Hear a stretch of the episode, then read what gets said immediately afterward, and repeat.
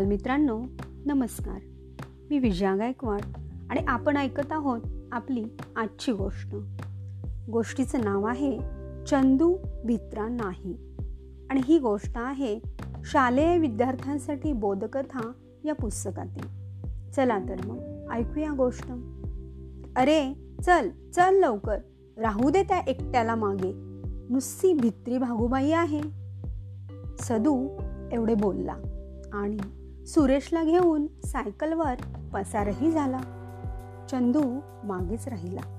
शाळा सुरू व्हायला तीनच मिनिटे उरली होती. तरीही त्याने घाईने सायकल चालवली नाही. त्याचे दोघेही मित्र त्याला भित्रा ठरवून वेगाने निघूनही गेले.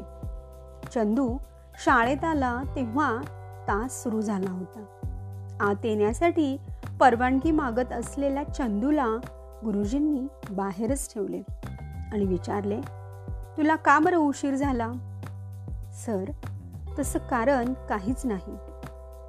अरे तुझ्या घराजवळच हा सदाशिव आणि सुरेश राहतात. तुम्हा तिघांजवळही सायकली आहेत. तुम्ही तिघही आज बरोबरच निघालात होय ना? हो. मग तुला एकट्याला आज उशीर का बरं झाला? सर हा रमत गमत आलाय. सदूने मध्येच तोंड घातले. गुरुजींनी विचारले खरं काय हे चंद्रकांत? नाही सर. मी रमत गमत नाही आलो. उलट मला भित्रा ठरून हा सदू आणि सुरेश सायकलवर खूप जोरानं सायकल चालवत आले. रस्त्यानं कितीतरी मोटारी आणि वाहने होती आणि म्हणून मी सायकल अगदी जपून चालवत आणली आणि उशीर झाला. वर्गाच्या बाहेर असलेल्या चंदूने उत्तर दिले. गुरुजींचा राग आता कमी झाला होता. त्यांनी सदू आणि सुरेश यांना उभे केले. ते म्हणाले मुलांना कोणतंही काम अति घाईनं आणि वेगानं करावंसं वाटणं हे तुमच्या वयाला शोभतं. मात्र त्या घाईचे दुष्परिणाम तुम्ही सर्वांनीच वाचले आहेत पाहिलेही आहेत. तरीही तुम्ही भर रस्त्यात धूम वेगाने सायकली वळवता आणि पळवता. हा शहाणपणा नव्हे.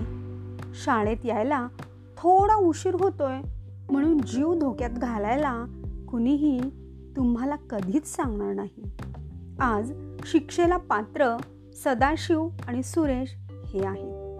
त्यांनी चंद्रकांतला भित्रा ठरवलं हे खरं पण तो भित्रा नसून शहाणा आहे. तो त्याच्यासारखा. त्यांच्यासारखा अविचारी नाही. त्या दिवशी त्या गुरुजींच्या तासाला सदू आणि सुरेश यांना उभे राहावे लागले. तर चंदूला वर्गात घेण्यात आले. तर बालमित्रांनो अशी होती ही आजची गोष्ट. चंदू भित्रा नाही. तर बालमित्रांनो कोणतंही काम करताना अतिघाई न करता व्यवस्थित लक्षपूर्वक करायला शिकावं हाच बोध आपल्याला या गोष्टीतून मिळतो. धन्यवाद.